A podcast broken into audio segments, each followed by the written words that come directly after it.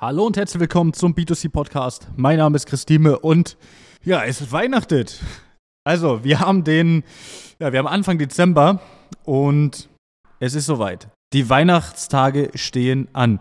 Und wie jedes Jahr gibt es hier wieder eine Folge zu dem Thema Werbung an Feiertagen und vor allen Dingen auch Werbung an den Weihnachtsfeiertagen. Und immer wieder, jedes Jahr kommen Unternehmen auf uns zu und fragen dann, ey, ist es sinnvoll, jetzt vor Weihnachten noch irgendwas zu starten?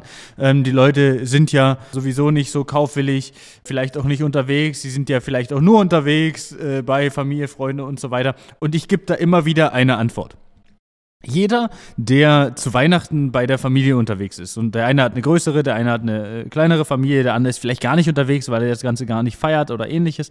Aber ich sage mal, für den groben Durchschnitt die bei den Familien unterwegs sind, für die ist es einfach so, dass natürlich irgendwann die Gespräche mit Freunden, Verwandten, was weiß ich, äh, Oma, Opa etc., dass die halt irgendwann auch mal beendet sind. Das heißt, dass man einfach äh, da sitzt und sich vielleicht nichts mehr zu erzählen hat. Ja, gerade am zweiten oder dritten Tag, wenn es immer die gleichen Personen sind, die aufeinander sitzen.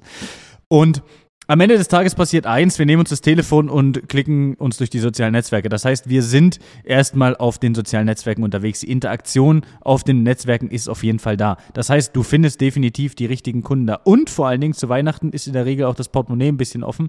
Somit findet man da auch äh, Kunden, die auch Bock haben, was zu kaufen, weil sie vielleicht gerade, was sich einen Gutschein gekriegt haben oder Geld gekriegt haben oder ähnliches. Also sind die da auch bereit, das Ganze auszugeben und schauen sich natürlich um, okay, was bekomme ich denn jetzt dafür, für mein Geld, für meinen Gutschein und so weiter und so fort. Und wenn du dann natürlich sichtbar bist, dann macht das Ganze natürlich Sinn, auch an den Weihnachtsfeiertagen nichts auszuschalten, sondern vielleicht auch nochmal extra Gas zu geben, da nochmal ein Weihnachtsangebot raus, äh, ja, rausschießen und schauen, was geht. Natürlich gibt es andere Unternehmen, die jetzt nicht, ich sage mal, im, im Handel unterwegs sind, die brauchen an Weihnachten nicht unbedingt Werbung machen. Ja, also die gibt es auch, aber der grobe Durchschnitt der ähm, Unternehmen kann sogar von diesen Feiertagen profitieren.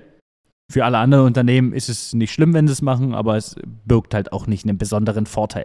Ja, gerade wenn es vielleicht so ein bisschen um Sichtbarkeit. Nehmen wir, äh, wir haben Unternehmen äh, bei uns, die machen Sanitär, Heizung, äh, Rohrreinigung etc. Ob die das Ganze nur ausstrahlen an, an Weihnachten und so weiter, das wird sich jetzt nicht krass auf das Geschäft auswirken, dass die jetzt sagen, okay, wir machen jetzt nochmal extra irgendwas.